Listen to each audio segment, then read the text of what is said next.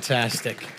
Well, you may be seated, kids. You are released to go to Harvest Kids. Uh, that's so much fun. I love that our kids are, are hiding God's word in their heart and could share God's word uh, uh, through the reading of the scriptures by reciting the scriptures. Well, as Wes said today, we're going to be starting a new series. And uh, this morning, when you walked in, you probably got a sheet of paper uh, that uh, we handed out. Uh, we're planning to give these out throughout the series. For the next four or five weeks, uh, hand these out. We're not planning on handing them out just kind of indefinitely. Uh, but we want to do, you give you some, you know, opportunity to take notes if you're someone who likes to take notes, old school way like I do with pen and paper, but also something you can take home with you that we hope that as you engage with the text this morning, that you engage with the text when you go back home, and then engage with your small group as you guys interact uh, about the truths from God's Word.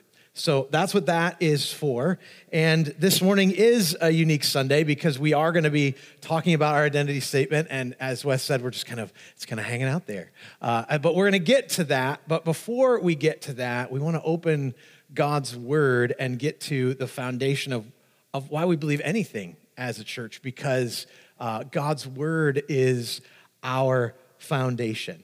So uh, we'll kind of have a two part uh, kind of sermon or, or message this morning. We'll, we'll, we'll, be in God's word for a bit, and then we'll just take a, a pause, and then we'll talk about the identity statement. But before we do that, let's pray. Father, we thank you for your word. We thank you that you've revealed yourself to us in your word, that we learn about Jesus in your word who went to the cross to save us from our sin, that we could have relationship with you. And I pray, God, as we open your word this morning, as we talk this morning, that we would step aside, uh, that we would be aware of you. So be in our midst. Teach us this morning. We ask this, Lord, in Jesus' name. And all God's people said, Amen. Amen. Well, let's start with uh, the, the text that has been shared with us. I'm just going to read uh, both verses that we're going to be talking about this morning 2 Timothy 3 16 and 17. All scripture is breathed out by God and profitable for teaching, for reproof, for correction, and for training in righteousness, that the man of God may be competent, equipped for every good work. So, every, every statement of faith, every uh, doctrinal statement, every good systematic theology, all, all the good ones start with one thing. They start with the Word of God. Chapter one is the Word of God.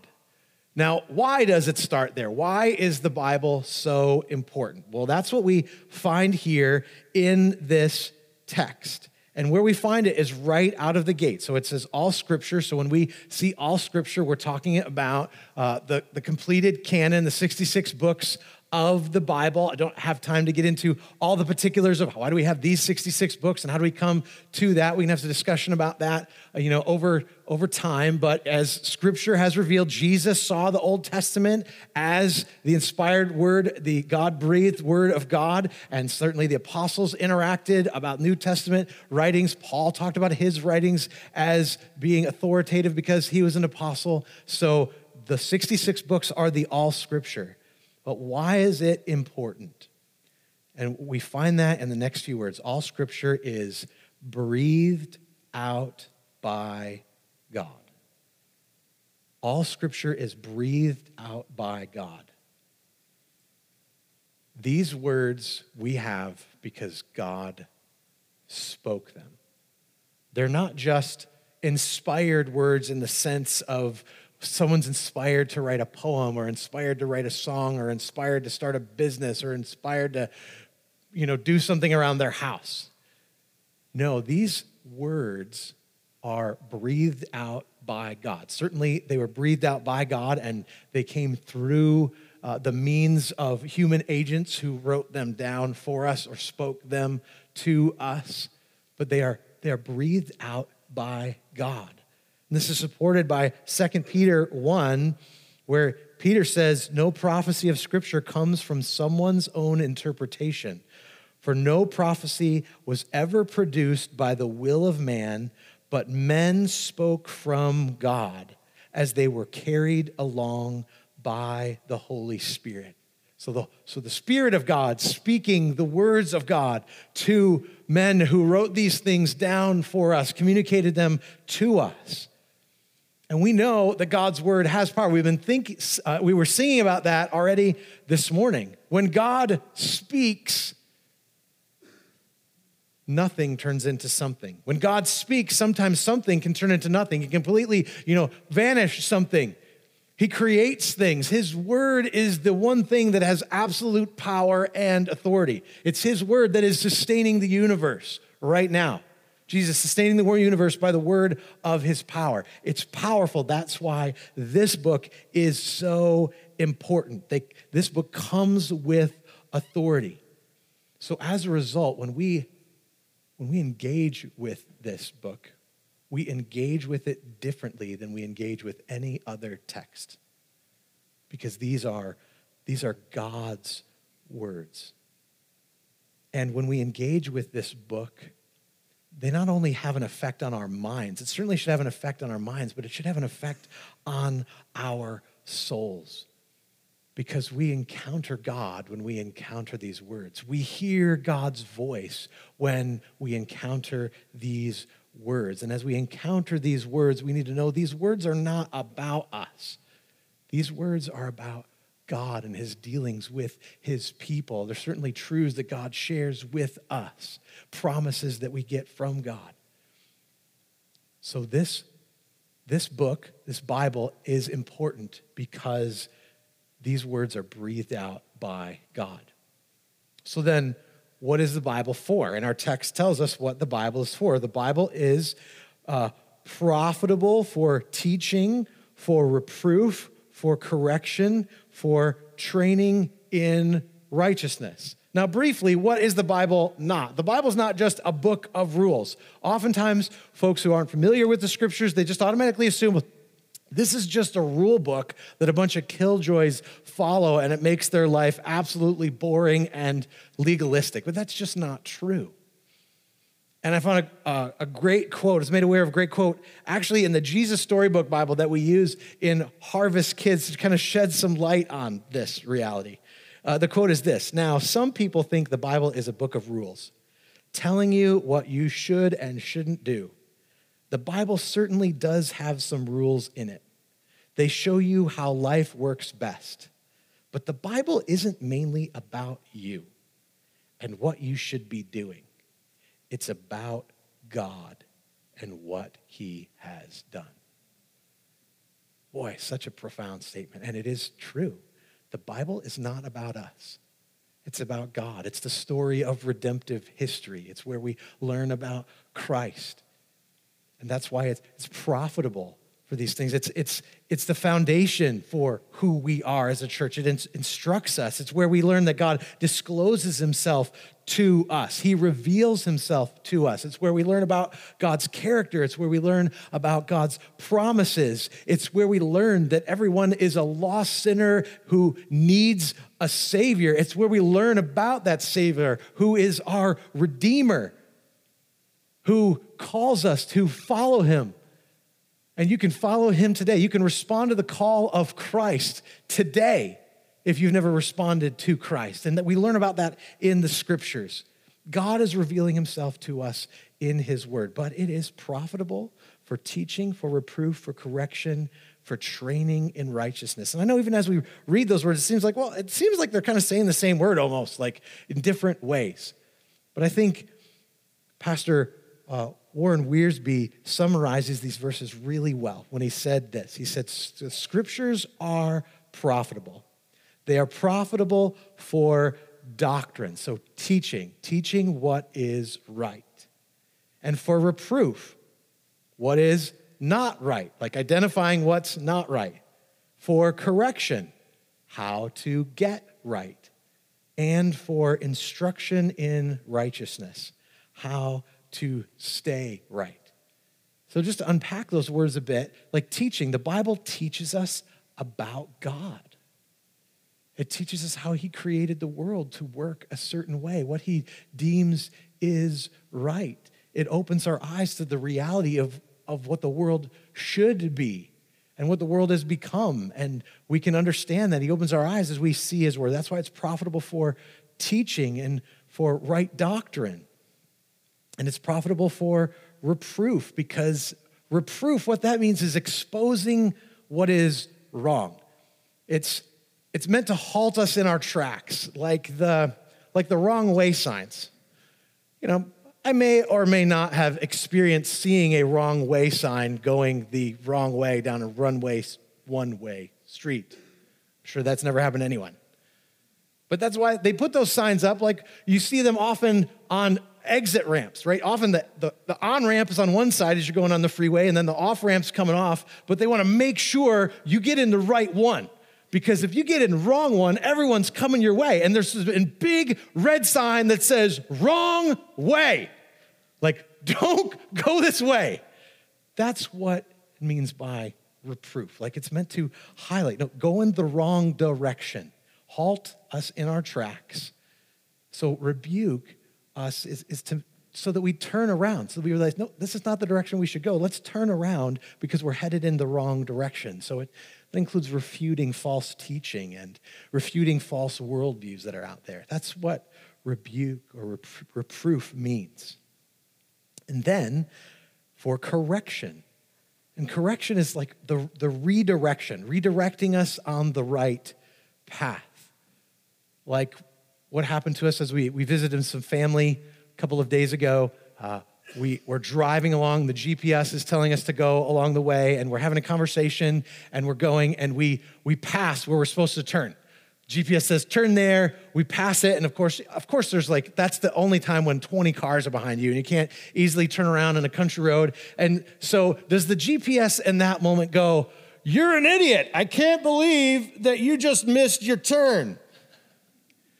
Now, it feels some like, sometimes like your GPS is doing that, but it doesn't actually say that. But it's like, you know, our GPS goes, oh, well, redirecting, redirecting around. You're in a mile, turn left. We got to see more cornfields in northern Indiana than we ever imagined, but it redirected us and we got back to where we were going. That's what correction is to be. Because we often hear correction and we kind of, we, for some reason, we picture like a ruler being smacked across our knuckles numerous times. That's how we kind of view correction. But correction is, is meant to be a, a loving thing. And unfortunately, we've experienced correction in a harsh way when correction is meant to be just, no, a redirection. Uh, back to the, the course in which we should be on. I mean, that's what Scripture does, halts us, but it's meant to be loving redirection. And then training. It now equips us on the narrow path for a purpose. And even though Paul's speaking these words to, to Timothy as he talked to the Ephesians, there's just kind of fleshes this out a little bit. In Ephesians 4, it says, And he gave the apostles, the prophets, the evangelists, the shepherds, and teachers to equip the saints for the work of ministry, for building up the body of Christ until we all attain to the unity of the faith and of the knowledge of the Son of God to mature manhood, to the measure of the stature of the fullness of Christ, so that we may no longer be children tossed to and fro by the waves and carried about by every wind of doctrine, by human cunning, by craftiness in deceitful schemes. Like our training is meant to to prepare us because it's, it's challenging. The storms of life come. If you aren't experiencing them now, you will experiencing them. And it's meant to equip us for those storms, equip us for the lies that are going to come our way. And we, that's why we want to remind ourselves of the truths in God's word continually because we can forget. So the Bible is profitable for teaching, for reproof, for correction, and for training in righteousness. So we've seen the why the Bible is important because these are God's words. And we have seen what the Bible is for, profitable for teaching, for reproof, for correction, for training in righteousness. Now I want to answer a question that that often comes into people's minds whenever I talk about engaging with the Bible? How can I overcome my struggle with engaging with the Bible? How can I overcome this struggle? Because I have a hard time understanding this sometimes. I it, sometimes it feels boring to me. sometimes I can't relate to it. Now, we don't have time to get into every little nook and cranny particular, but I want you to understand that, that the Bible is God's means of grace to have intimacy with you. Our God has revealed himself to us. He's not high and lofty somewhere for us never to find and search all of our lives in hopes that we will discover him. No, he has revealed himself. He's been revealing himself to his people throughout redemptive history. He's revealed himself to us in his son. And he's given us his revealed word. And and he's given us his word so that so that his excellencies might be proclaimed and so that we would have a means of, of interacting with him. Certainly, we interact with him in prayer, but the Bible is where God reveals himself to us and how he relates to us. And it doesn't mean he doesn't relate to us in other ways, in subjective ways, as we pray and as we interact with his creation, as we interact with his people. But he interacts with us through his word. And so our interaction with this book is really intended for us to feel like relationship with God. Yes, there's times we will study it and try to understand words and things like that, but it's not it's supposed to be less like we're studying for a test so that we can get the right word right when we go into church and we go into kids ministry. No, it, it's meant to be bearing fruit of, of our relationship with God because he wants to interact with you. And we see the fruit of the interaction with God's word and how it provokes delight rather than duty when we read Psalm 119. And I think just sitting down with Psalm 119 would be a great devotion this week. And I'd encourage you not to read it from start to finish in one sitting. Though, though do it. Don't ever hear me say, like, don't, don't read the Bible. So read it from start to, it's long. But just take some nuggets, take four verses or eight verses and read them because in there we just get this beautiful picture of the interaction with God's word as something that is delightful and, and it's something that's anticipated. And I just want to read five passages from Psalm 119. So here's the psalmist interacting with God's word. Psalm 119, verse 18.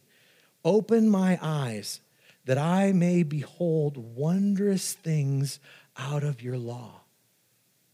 So the psalmist has obviously experienced something wonderful when he has encountered God's word and he's asking God that he could experience more of that.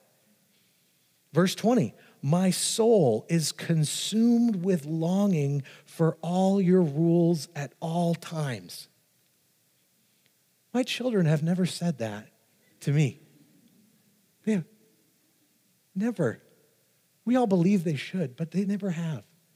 But something has happened with the psalmist as he's engaged with God's word that it's it's sweeter than honey. It's something that he wants to encounter because of he has encountered and he longs for it. He's tasted and seen that God's good. Verse 24, your testimonies are my delight. They are my counselors. He has found wise counsel in God's word because as he's carried out and walked out his life, he's seen the wisdom and it's bearing fruit in his life. And so he wants to interact with God's word. 30 verse 36 incline my heart to your testimonies and not to selfish gain in interacting with god's word he's he's lifted his gaze up and so he's consumed with who god is he's loving god and it takes his eyes off himself and he becomes less selfish because he's he's got a picture of God. And then Psalm, and, and then verse 105 Your word is a lamp to my feet and a light to my path. He's seen God's word prove time and again that it lights the path right in front of him. Now, we'd love for God to light the path. Like, I want years down the road. Lord, you know, and there high beams on this thing? Like, flip them on. I want to see more. Well, here's the reality. If we saw more, sometimes we wouldn't get, we wouldn't go. But God's, God's there. God's already there, and He lights our path and helps us to take the steps that we have the grace to take. And so God, God is revealing Himself to us. God is revealing Himself to you. And, and He wants to have relationship with you. Remember, saints of old gave their lives so that we could have the scriptures in our language. Because they had a conviction that it shouldn't just be a few people who knew Latin that could interpret and, and share the scriptures.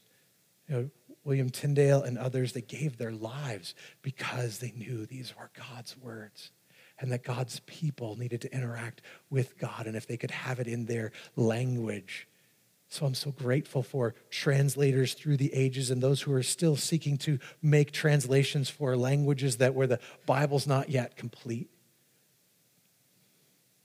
My, the dean of the pastor's college I went to, Jeff Purswell, said this about the scriptures. He said, The Bible is to reveal God, bind us to God, and to make us like God.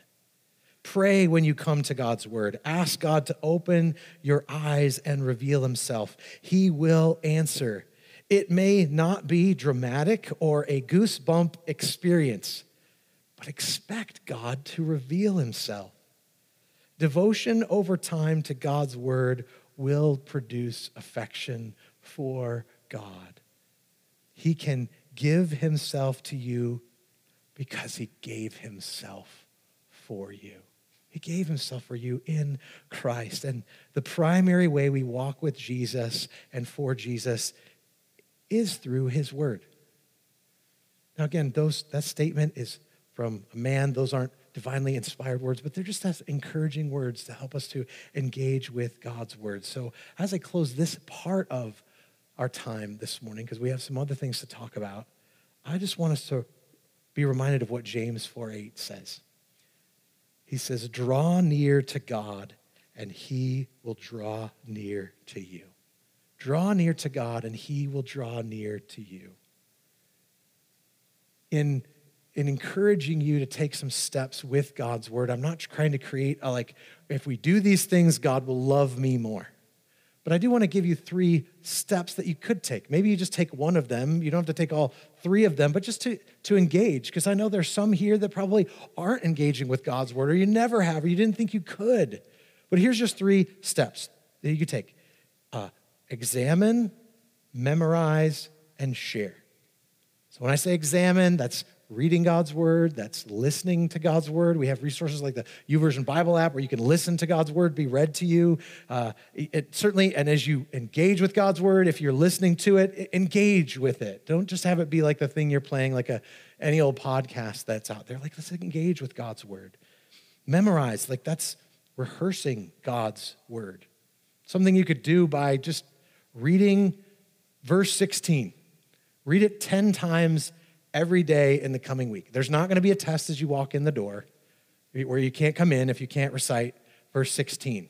But you will be amazed at what God will teach you and what you can remember just by rehearsing it. It takes like five minutes to probably rehearse that verse 10 times. You know, it, this is not a game of like, hey, say it 10 times fast. That's not the point. So examine it, memorize it, and then share, talk about it with somebody. Text with someone in your small group as you engage with God's word or engage with them in small group. Share what you've learned. Don't think that, oh, you have to be like the super amazing theologian. I need to come and go, I, I have discovered these amazing truths that no one has ever discovered in the Word of God before. No, just come and go, did you guys know what this says? This really ministered to me. When you share that, other folks are going to be encouraged by how you are encouraged. So let's share God's word. And sometimes when you engage with God's word, the Lord provokes you to share that truth with someone who really needs it. So, just the three simple steps examine, memorize, share. God will speak because he has spoken and he wants to speak to you. And as we've come to this text this morning, it is the foundation for what we believe and who we are as a church. Without the scriptures, we just have just some words that someone's come up with. So, the foundation for knowing our identity is God's word. And we've eh, on the back of the sheet that we gave you, there's some application questions. So as you engage with God's word, you know, maybe answer those questions. If that's something you're like, I don't know how to engage, engage with God's words, well, just read it and, and then write the answer to the questions and then go to your small group and talk about it. So it's just something simple. We want to just give you a tool, not something that's binding, that's not a test, uh, just a tool. So the foundation is God's word. Now we want to talk about our identity. So let's just, every, I just want to make sure everybody's still still with me because I got to talk some more and we're going to kind of kind of shift. So I'm just going to take a moment and just just ask you to stand up where you're at. We're not going to go anywhere. Uh, we're not learning the motions to the to the Bible verse. I wish I wish I knew what they were, but I but I don't. But just just so that you can just stretch a little bit. You know, as we just take you, you know, just don't hit anybody as you're stretching. You know, we're just going to transition. Uh, we're not getting up, moving around, uh, but we do that, and, and you can go have, have a seat when you're done stretching. So hopefully, no one's going to be stretching for the next 20 minutes. But just to, to give us, you know, kind of transition from as we've opened, you know, the word, I, I want to talk and kind of have a little family meeting, uh, or actually a big family meeting, because there's quite a few of us here. So we want to talk about, as I, I want to share about our uh, identity statement that we've kind of come up with. I want to share the statement with you. I want to share some background of how, how, we, how do we come to, to coming up with one? Why would we come up with one? How do we get here? Unpack it. Like, what's informed the truths that are, are in the statement, and then talk about like where, where we're going with it. How does it inform us as we do ministry in our church? So here's the statement. And some of you are like, this is not a secret. I looked at the website this morning. It's right there on the front page. So I don't know what the big secret is. It's we are a redeemed family who loves God and loves others. We're a redeemed family who loves God and loves others. So, what's the background behind that statement? Well, just uh, another thing about this Sunday that you may or may not know. I mean, six years ago today, we launched as a church. Uh, so that's just an interesting, you know, detail and we launched in the YMCA. And then two year we, we launched as a campus of Gospel City in Granger, and then we uh, became an autonomous church four years ago. Then, then three years ago, we adopted uh, Lakeshore Baptist Church, which owned this building and property, and they generously gave it to us. And some of them became members of our church that we love dearly, and uh, um, we're just we're grateful for that. And then six months later, this thing called COVID happened and, you know, disrupt life just a snudge uh, for some of us. And, you know, certainly that was challenging. And in the midst of that, there was political unrest, social unrest. Uh, certainly, opinions have not been lacking, let's say, right, in the milieu of life. But in that, idols have been revealed for folks, hearts have been exposed, priorities have been reoriented some for the better, some for the worse. And in, in light of all that we've experienced in the last six years, it just seemed good to the Lord and good to us as elders as we prayed. We just want to bring clarity. And I realize as we've talked about this that I have not always brought the clarity I think that would be helpful for us as a church about where we're going and just revisiting who is it that we are, you know, we've had just navigate a lot of stuff, but I just need to own that. And the elders and others have just helpful to me to say, we just need to be clear. So as we prayed, uh, we have we want to be clear that we are a redeemed family who loves God and loves others. Like this statement points us to Christ. It points us to who we've been. You know, who, who we were before Christ and reminds us that, that God pursued us and it, it points us to where I am now. Like I'm in a family that God has, that's his family. And it, it points us to, to directing to God and to good works that we do uh, for God because we, we've been loved. We want to love others. Now, I want to be clear we are not changing our doctrinal statement. If you go to the website, it's the same that it was last week. We're not changing our doctrinal statement. Are we still on mission to make disciples? Yes, Jesus commanded that. We are still want to make disciples. And I think in this statement, we, we, it communicates those truths. You know, we, we believe in the authority of God's word. I wouldn't have just spent a number of minutes at talking about God's word because God's word is our foundation. But as we came to this statement, we didn't just want to come up with a statement that would look cool on a, on a bumper sticker or on the back of a t shirt we, we're burdened to have a, a statement that gives to gives clarity, gives clarity as we transition from being a, a church plant to being an established church. Now, some of you have never been a part of Harvest prior to being in this building. So when you walk in the building, we certainly feel like we've been an established church. I mean, look around. Like, this was not built in the last three years, right? Uh, it's really cool, love the wood ceilings, but it, it sure feels like we have been around for 50 some odd years, but we've been around for six. And I don't know if you've been in Harvest Kids in a while. The kids who are six look a lot different than, than the kids out here that are 50, right? So we're six, and but we want to grow. We want to grow in the Lord, and so we want to give clarity to that. So I just want to take a few moments to un, unpack this statement. How did we get there? What, what are, what's the truth that informs the words in a redeemed family who loves God and loves others. Now understand as I unpack it, I don't have time, you know, this morning to uh, to quote in detail every single Bible verse that we've come to. We're going to put those on the website and, and I'll reference some of them, but I'm not I'm not referencing them in passing to be light. I just know that um, some of you might be hungry and and and you, are going to lose me a, a, bit. So just that's that's the only reason why, because God's word is clearly important to us, right? Uh, but and it informs us. So what do we mean by a redeemed family who loves God and loves others? Redeemed. What we mean by redeemed is we have been rescued out of darkness. Our debt to God was paid, and we have been made alive by faith in Christ through Jesus' life, death, and resurrection. You find that in 2 Corinthians 5, Ephesians 1, 2, John 3, Romans 6, 1 Peter 2. Like, there's places to go.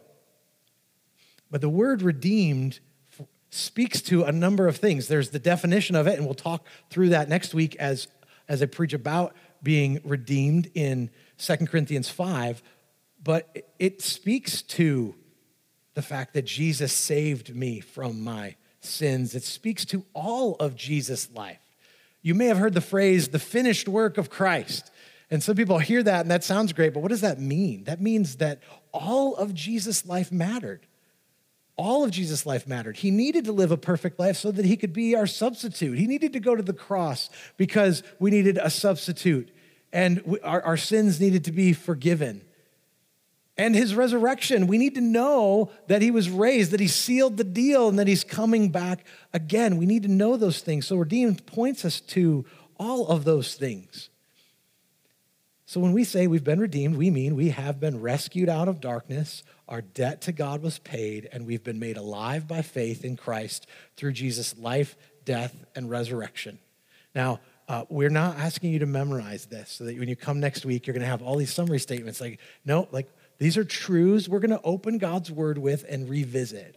The point is, again, not for you to remember words that we have come up with to be helpful reminders, but they're to be helpful reminders to take you back to this word. Okay? So we're a redeemed family. So, as a redeemed family, family, we mean we are adopted children of God, having a place to belong with our brothers and sisters in Christ. Ephesians 4, Romans 12, Galatians 3, 1 Peter 2. That's uh, that passage we're going to preach out of in this series. In fact, you're also going to hear from other elders as we go through this series, not just me. Other elders are going to be preaching, uh, uh, you know, from the text as we interact about this. And so, family, oftentimes we think about family, we think about like mom, dad, and two and a half kids, or the crazy cousins, right? Or the family gatherings. But when we say family, we want, we want something to come to your minds that is about the family of God. There's a place that we have been purchased to be a part of. Place in God's family. Certainly, it does speak to community and our interconnectedness and one anotherness, but it primarily speaks to the fact that God's placed us somewhere that we didn't belong. We were, we were vagrants, vagrants and vagabonds. If you ever watched the movie or read the book Oliver Twist, right? Like, bunch of kids running around the streets, probably haven't taken a shower a long time, picking everybody's pockets, uh, not the epitome of character. That was all of us. And God took all of those and He saved them and He put them in His family. And so that doesn't mean there's challenges, right? Because, you know, when you're adopted and you come from different places, have different customs, cultures, like, you know, you got to work through things. But He's placed us somewhere. We are a family of adopted people. And as so, as we say family, we mean as a redeemed people, we are adopted children of God, having a place to belong with our brothers and sisters in Christ. All right, uh, uh, halfway through the statement, you guys, guys okay? No one's gla- no one's got their eyes glazed over. Of course, if you do, your eyes are glazed over, and you're probably not hearing me anyway. But just checking. I know we're covering a lot of information, but this is meant for just kind of give the overview, and then we're going to teach through scriptures, open the word over the next four or five weeks. And then we're going to jump into a series in Ephesians where, where these truths just come flying off the page that just speak to our identity and the, the glory and the wonder of the gospel. So, a redeemed family who loves God. There's summary statement. As a redeemed family, we delight in and devote ourselves to God. Mark 2, Deuteronomy 6, John 15, Isaiah 6. The word loves God speaks to a relationship with God. It speaks to worship. It speaks to holiness. It speaks to thankfulness. It speaks to abiding in Christ. It speaks to humility. But we, we don't want loving God to just be a to do item. Oftentimes, I think even me as an early Christian, I read, Love the Lord your God with all your heart, mind, soul, and strength. That translated to uh, do my Bible reading plan, memorize one Bible verse a week, and go to church on Sundays. That's what it meant. But it's about relationship with God so that we would delight in Him. There's, there's a reason that the Westminster Catechism starts with this statement What is the chief end of man? Man's chief end is to glorify God and enjoy Him forever. It's not, man's chief end is to live a boring life. No, to enjoy God because we're going to be enjoying Him forever. Heaven is awesome because we get to be in God's presence. And God gives us the opportunity because of what Christ has done to enjoy that presence right here, right now. So when we say love God, we mean as a redeemed family, we delight in and devote ourselves to God. And then lastly, love others. As a redeemed family that loves God, we serve others and share the hope that is within us through the Father's abundant love. Mark 12 31, Matthew 28, the Great Commission, Luke 10 25 to 37, uh, 1 Peter 3 15. So the words love others, they, they speak to uh, they speak to compassion for others. They speak to care for others. They speak to mercy ministry. They speak to the one another's. It speaks to making disciples. It speaks to the Great Commission. It speaks to evangelism. Loving others is the outflow. And oftentimes, that's the place where we start. We need to start here. This is what we need to do as a church. We need to go love people. But we want to make sure that we have the foundation of what Christ has done, where he has placed us, and delighting ourselves in God. When, when you have those things happening, like you're like, I gotta, I gotta share this with other people. I've, I've experienced love and I want to love other people. We love because he's first loved us. So when we say love others, we mean as a redeemed family that loves God, we serve, others, we serve others and share the hope that is within us through the Father's abundant love. Like that's, that's key. Like we're starting with Jesus and in redeemed and loving others still has the accent because God's loved us first.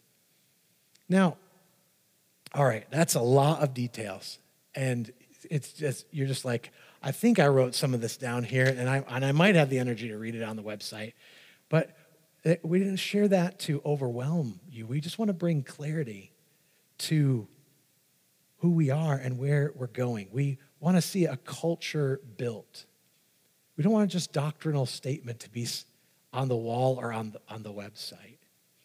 Uh, because uh, Pastor Ray Ortlund made this statement uh, recently. He said, A church can unsay by its culture what it says by its doctrine and not even realize it.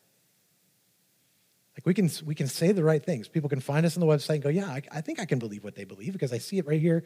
Yeah, I believe those scriptures. I believe those things. But we don't want to unsay by what we, what we do with our actions. We don't want to do that. We want it to, we want God's word to change us. And the truths found in this identity statement. So even as we have the identity statement, again, it's not meant for the t-shirt or the website the truths in the statement are, are meant to deliver in everyday life. We, we want everyone in our church to become familiar with and delight in the Redeemer, who's the heart behind Redeem. When you are struggling, the place to go is the one who said, Come to me, all who are weary and heavy laden, and I will give you rest. So, if you're familiar with being redeemed, you're familiar with the Redeemer, and that's going to point you in the place where there's need. When you feel like you're lonely, no one understands you, no one gets you. I don't know if I have a place in this world, and you know, I've, I've been thinking horrible thoughts, and there's pistol in my drawer. You have been placed into a family not because of anything that you have done, but because of what Jesus has done. God has value for you because he's placed you in his family. So, family delivers more than just at the potluck. It delivers because of God's intentionality and his adoption of you. When you, when you feel dry in life, or even even when your horizontal relationships, your friendships, marriage, whatever, there's conflict there. Oftentimes, when I'm counseling people and they're, they're struggling in relationships or they're struggling with something in their life, I, I want to go to the place of, hey, have you been engaging with the Lord? Have you been looking vertically? Have you been, have you been delighting yourself in God? Have you been like the psalmist in Psalm 119, looking upward at Him? Because it sure looks like you're spending a lot of your time horizontally man, how, it, how loving God delivers in everyday life. And then, then maybe lastly, like we can feel like we don't, we don't have purpose. What's the direction the Lord wants me to go? What, do, what am I supposed to do? Those aren't just questions that high school kids ask as they enter into the next season of life looking for a job or college. I feel like as folks get into their 30s and then they get into their 40s and 50s, even in their 70s, 80s, they're still asking the question, like, what am I supposed to be doing? And certainly there's practical things as you consider how you're skilled and the, the things that you give your time to that are helpful. But he loved us so that we would love others.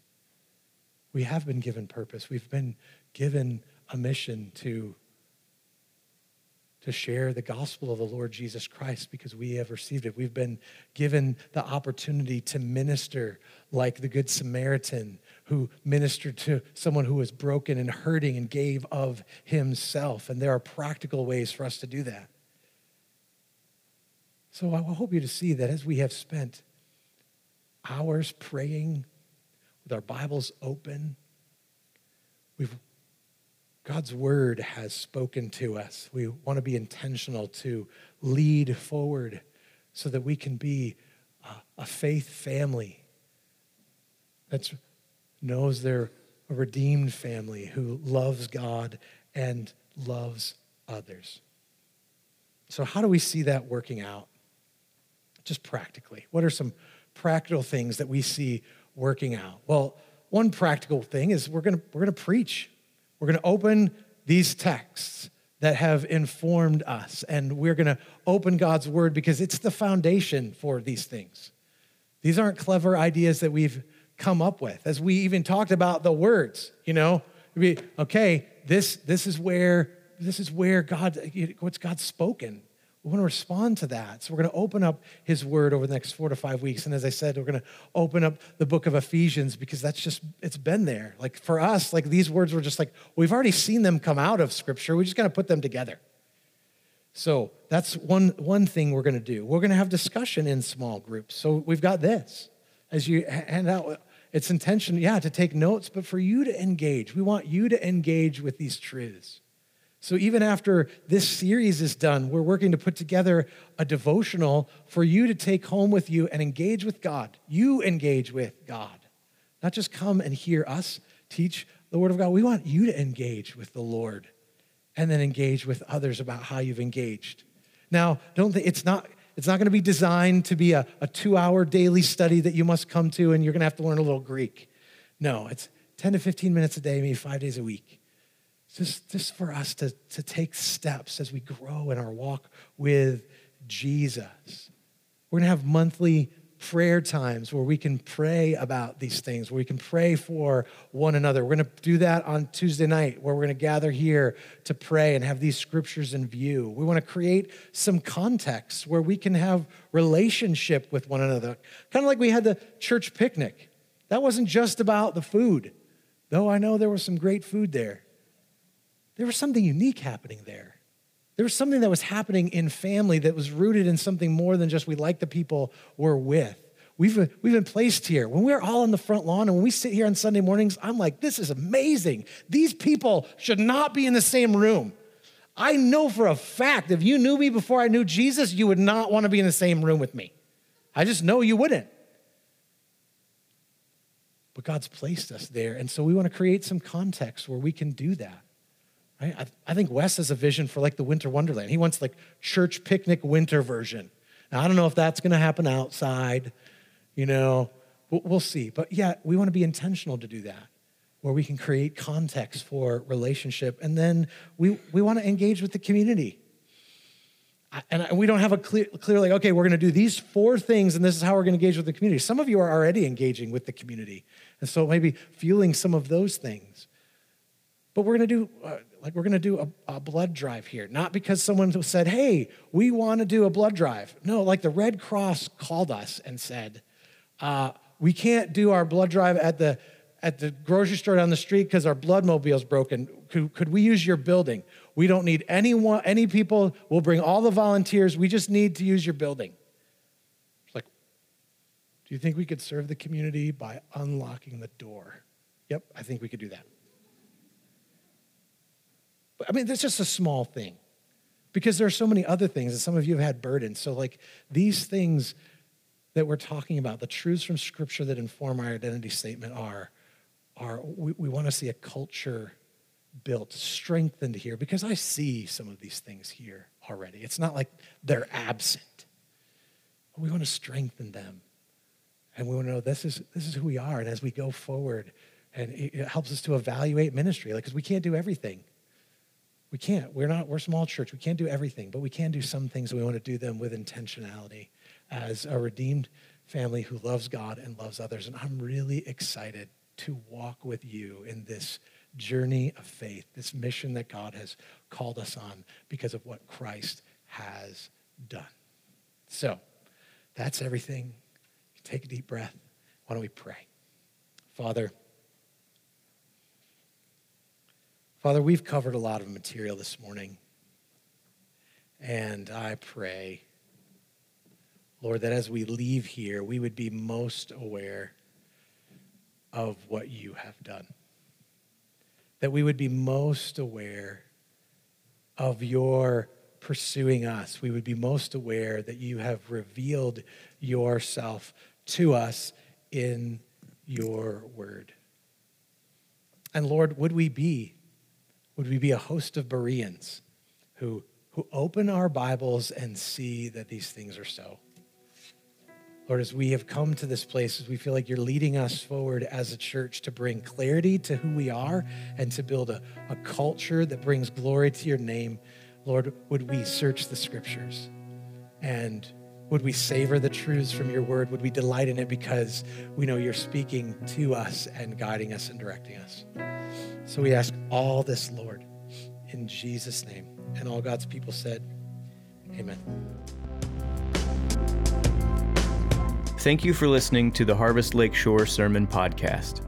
For more information about us, visit harvestlakeshore.org.